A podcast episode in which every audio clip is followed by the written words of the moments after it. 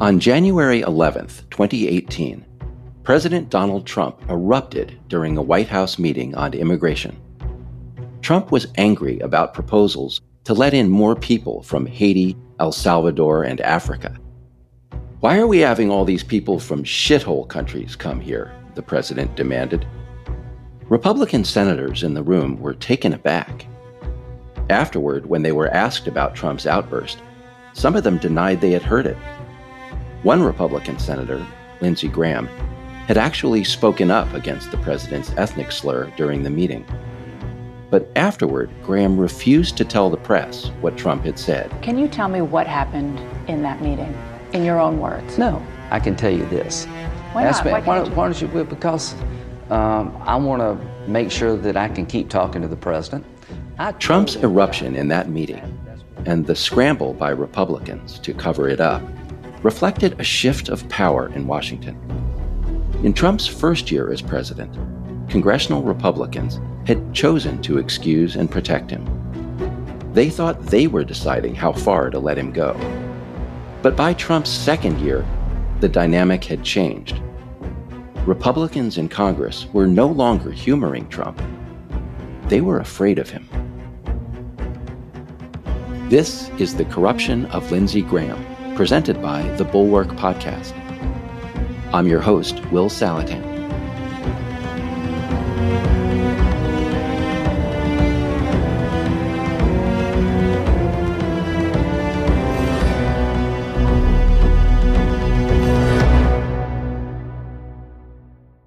One reason why authoritarians tend to gain strength, even in some democratic countries, is sheer determination.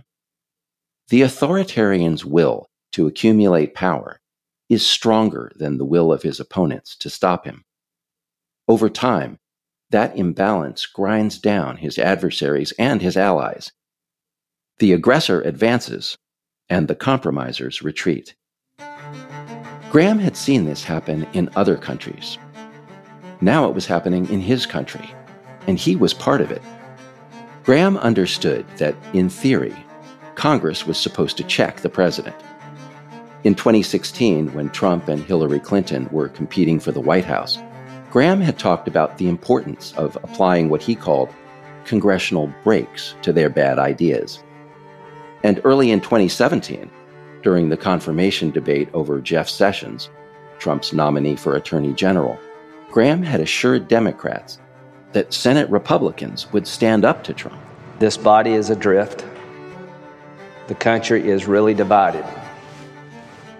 I hope that once this confirmation process is over, that we can get back to doing the business of the American people. And to the extent that Donald Trump becomes the problem, we will push back. It didn't turn out that way. In his first year in power, Trump pushed harder than Congress did as he crossed one line after another, banning travel from several Muslim countries, firing FBI Director James Comey, pardoning former Sheriff Joe Arpaio an anti immigrant scofflaw, Republicans in Congress gave way. Trump gunned the accelerator, and the brakes wore down.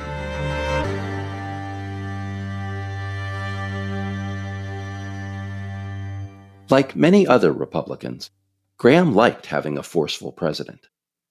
He knew that in foreign policy, this was an asset. Here's what Graham told Syrian dictator Bashar al Assad in 2017 when Assad was using an air base in defiance of the United States. And I think he's making a serious mistake because if you're an adversary of the United States and you don't worry about what Trump may do on any given day, wow. then you're crazy. A year later, when Trump threatened to rain down fire and fury on North Korea, Graham declared that Kim Jong un, the North Korean dictator, had, quote, put himself in the crosshairs of Donald Trump. Graham warned Kim, if you play Trump, that's the end of you. But the thing about autocrats and aspiring autocrats, men like Kim Jong un, Vladimir Putin, and I'm sorry to say, Donald Trump, is that they don't just threaten other countries, they threaten their own people. Graham had actually made this point inadvertently when Trump hit China with tariffs in 2018. At a Republican county meeting in South Carolina, Graham said he had warned China's ambassador to the United States that Trump might punish China the way Trump often punished his domestic opponents. The Chinese ambassador was in my office last week, and I have a photo of you know that guy standing in front of the tank in Tiananmen Square? That's what he was looking at. So I wanted to let him know where he was at. Nice fella. He said, What's Trump up to? He says, I don't know if I were y'all, I'd work with him or else. So he's got his way of doing business, and it's actually working. I'm telling you, you're playing with the wrong guy with Trump. I, am telling everybody that will listen, told the Chinese dude, do not get on the wrong side of this guy. I've been there. Don't do it. Don't do it. Graham thought that was a pretty good story. He meant it as a warning to China. Unfortunately, he didn't recognize it as a warning to America.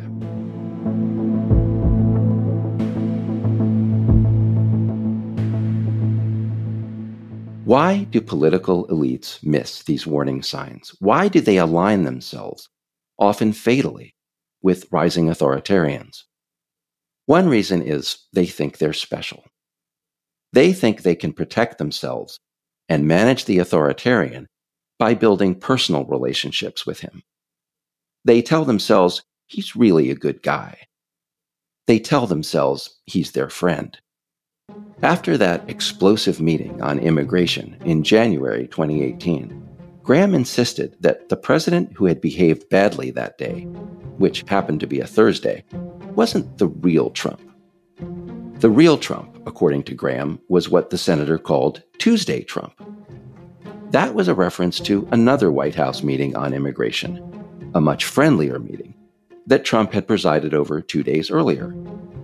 At the Tuesday meeting, which was conducted in front of C SPAN cameras, Trump had been on his best behavior.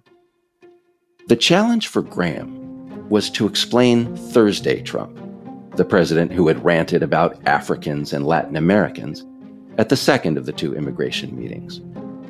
On CNN, correspondent Dana Bash asked Graham directly whether Trump, in that Thursday meeting, had referred to shithole countries. And Graham gave her a very interesting answer. Uh, but he me, did call those countries shithole countries. Oh, I, you can confirm that. You can keep asking me all day long, and I'm going to tell you the same thing. Why don't you ask me, is he a racist? That was my next question. Okay, why don't you ask me? Do you think that he is a racist? Absolutely not. Let me tell you what. You could be dark as charcoal and lily white, it doesn't matter, as long as you're nice to him. You could be the Pope and criticize him, it doesn't matter, he'll go after the Pope. You could be Putin and say nice things, and he'll like you. Here's what I found he's a street fighter. It's not the color of your skin that matters, it's not the content of your character, it's whether or not you show him respect and like him. And if he feels like you're off script, you don't like him, he punches back, and as president. What's interesting about this answer is that Graham was trying to deny a specific accusation against Trump, namely that the president was a racist.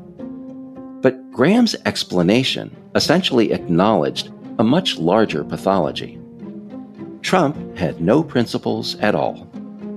In Trump's mind, said Graham, it didn't matter whether you were good or evil, whether you were Putin or the Pope.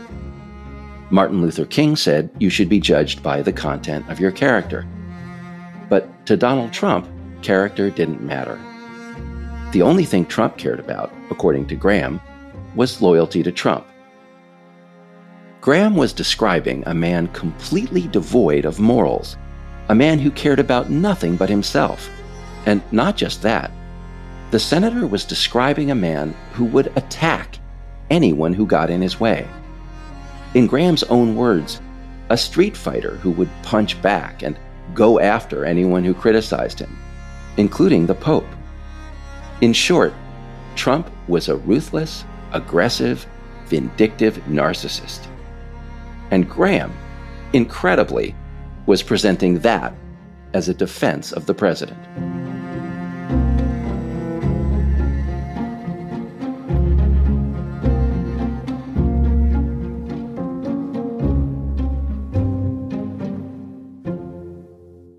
How did Graham justify his loyalty to such a dangerous man?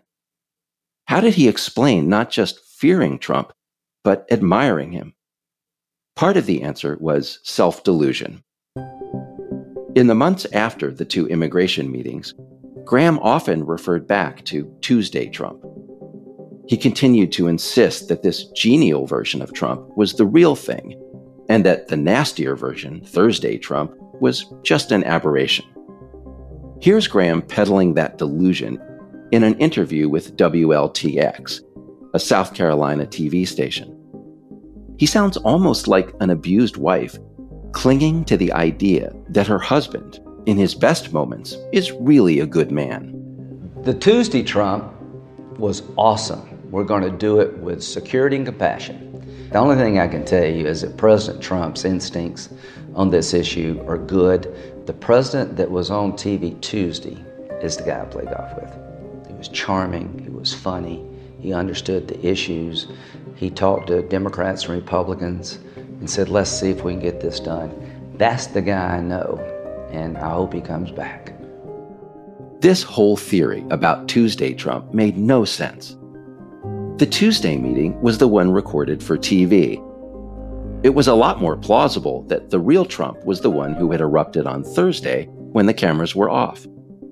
But Graham wanted to believe that he could bring out Trump's better nature. As Graham mentioned in that interview with WLTX, he had seen a happier side of Trump on the golf course.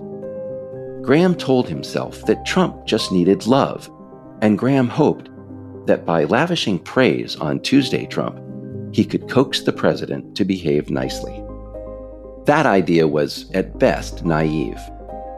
Golf was exactly the wrong place to evaluate Trump's character. Only the president's friends or sycophants were allowed to play golf with him. On the golf course, Trump was happy because nobody got in his way. In a constitutional democracy, people do get in the president's way. They got in Trump's way, and that infuriated him. Trump needed more than love, he needed compliance. Sooner or later, if you tried to appease Trump, you would have to choose between him and the rule of law. An authoritarian cares more about power than anything else. So eventually, to stay on his good side, you have to grant him that power. That was the lesson of what Trump had done in 2017 when he tried to derail the Russia investigation by coercing and then firing Comey. First comes the intimate dinner and the request for loyalty. Then comes the request to drop an investigation exonerate the president, or look the other way. Either you draw a line or you betray your country. Comey chose his country, but Graham didn't. And the sad thing is, Graham thought he was just making a one time concession. He thought he was still the same man. But he wasn't. The act of concession changes you. You don't just learn how to bend, you also learn how to tell yourself that you never really bent.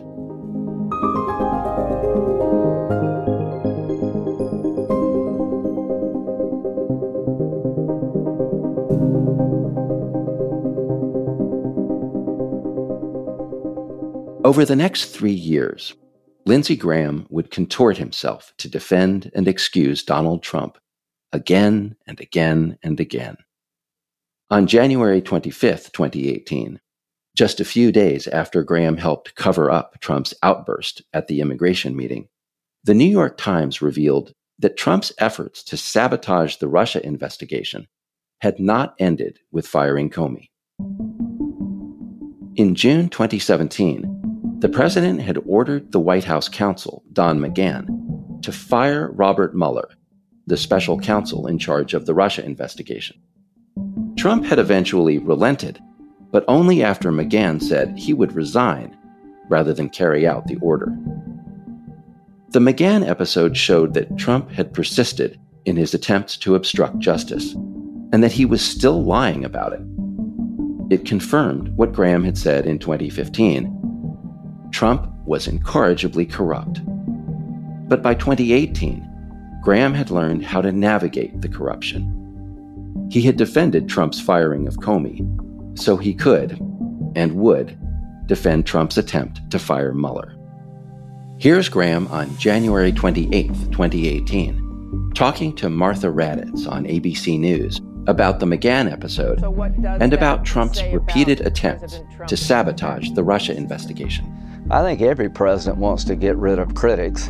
I have seen no evidence collusion, so the president's frustrated, eh?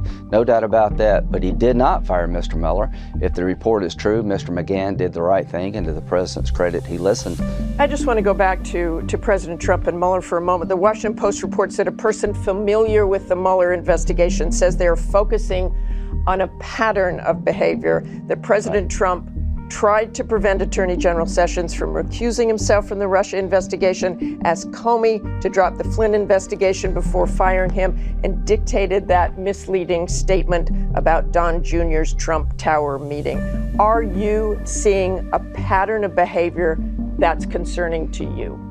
Well, I don't know if I don't know how accurate all this is. The bottom line is that you got a frustrated president he could have fired Comey for any reason under the sun except for a corrupt purpose. Was there a corrupt purpose in firing Comey? I don't know. Uh, in terms of what he did with a statement, I wasn't on Air Force One. The only thing I can. Graham had endless excuses. I wasn't there. I don't know. Everybody does it. Trump is just frustrated. Trump didn't end up firing Mueller. And Graham told Raddatz that just in case things got out of hand, he and other senators had signed on to a bill that would protect Mueller from being fired. But as it turned out, that bill never passed. It never even came up for a vote.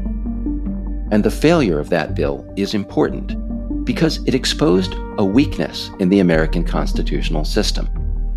Checks and balances don't work if one branch is unwilling to confront the other.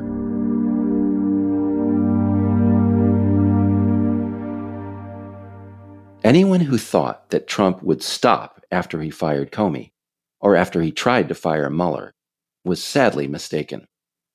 In April 2018, The Times reported that in December, six months after his first attempt to fire Mueller, Trump had, quote, told advisers in no uncertain terms that Mr. Mueller's investigation had to be shut down. So, this was the third time Trump was known to have fired or attempted to fire the person in charge of the Russia investigation. And according to people who worked with Trump, the president was thinking about trying again. Graham, as promised, had signed on to a bill to protect Mueller. But there was a catch. Several of Graham's Republican colleagues in the Senate worried that the bill would antagonize Trump. One senator warned that telling Trump what he couldn't do would be, quote, poking the bear. Another senator fretted about, quote, picking an unnecessary fight with the president. Graham was worried too. Years later, he confided that in a private conversation with Trump, the president had gone, quote, apeshit over the bill. So, what did Senate Republicans do? They capitulated. On April 17th, Mitch McConnell, the Senate Majority Leader, announced that he wouldn't even let the Senate vote on the bill. McConnell said there was no point because Trump would veto it. And with that, the constitutional system of checks and balances failed. A bill to prevent authoritarianism was shelved because it would offend the authoritarian. Graham didn't mind. Here's what he told reporters after McConnell's announcement. McConnell has just said in an interview that, un- under no uncertain terms, he is, br- he is not bringing the Mueller protection bill to the floor.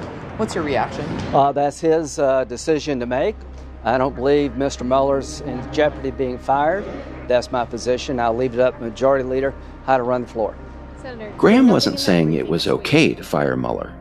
He was just saying that the Senate didn't really need to stand up to Trump that he understood why his colleagues didn't want to pick a fight with the president, and that despite Trump's repeated attempts to fire Mueller, senators could count on the president not to try again. And in case it wasn't clear how thoroughly Graham had surrendered to Trump, on April 19th, just two days after Senate Republicans agreed not to bring the Mueller protection bill to the floor, Graham announced that he would support Trump's reelection as president. Remember, this was barely a year into Trump's term. Trump had just been caught for the third time abusing his office in an attempt to protect himself from the Russia investigation. And Graham, despite that, was making a commitment to keep Trump in power for another seven years.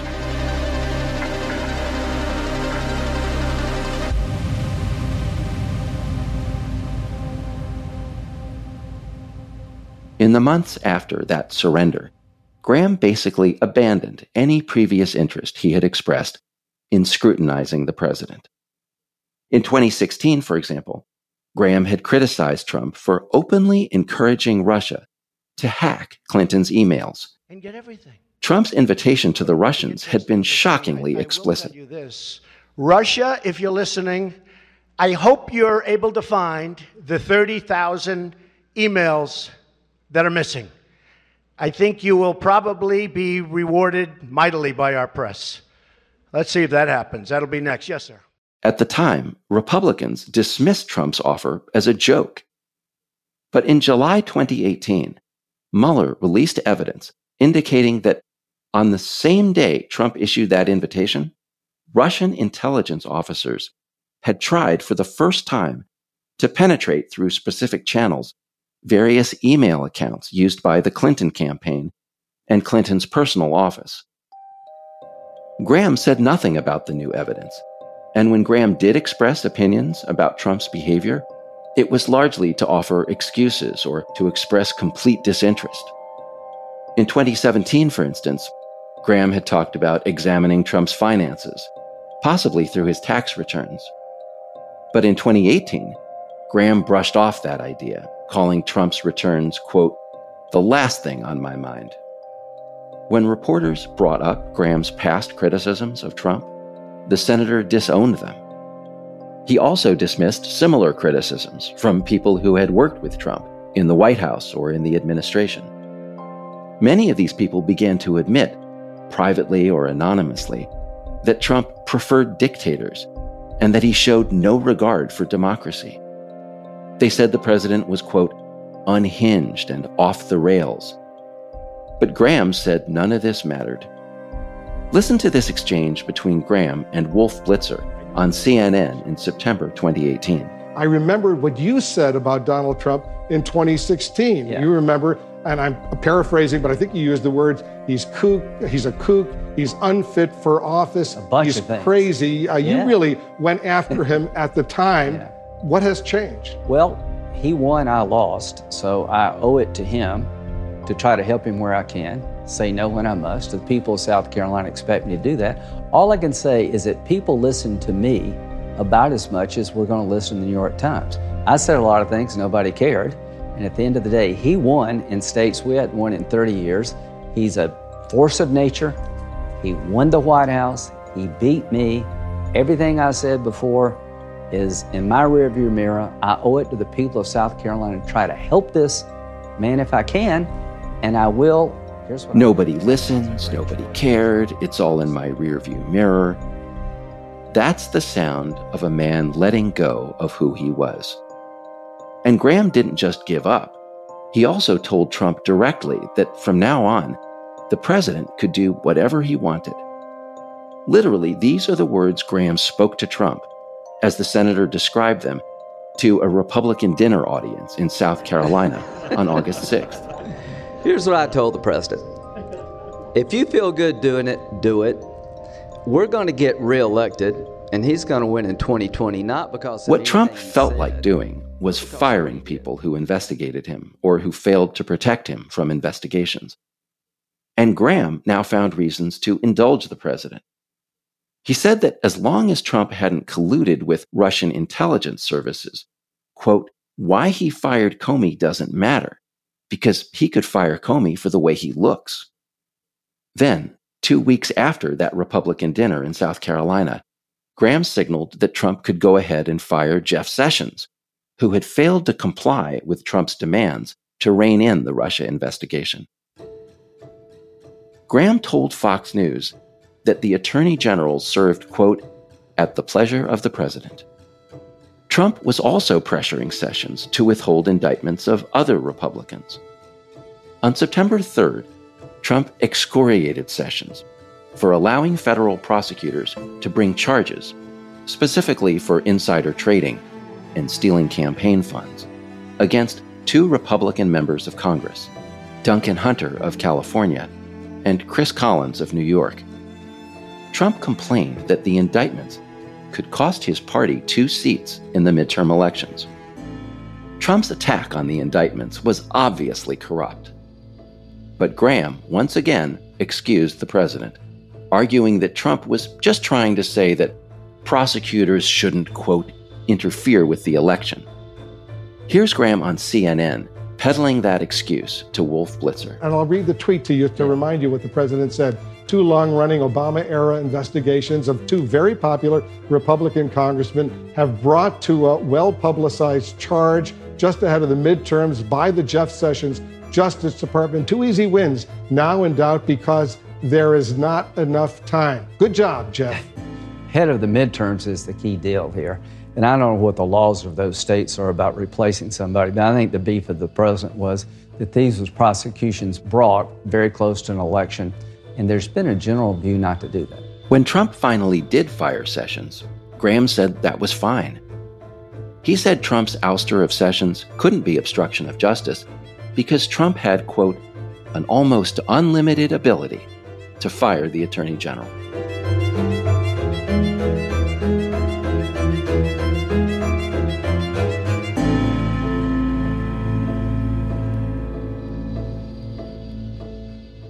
When historians try to explain the decline or fall of a democracy, they often look for fatal moments or decisions. But sometimes there's no big moment. There's no big decision. Sometimes it's just inertia. In the fall of 2018, the threat to American democracy was about to escalate because of two factors that, in the course of history, are pretty common.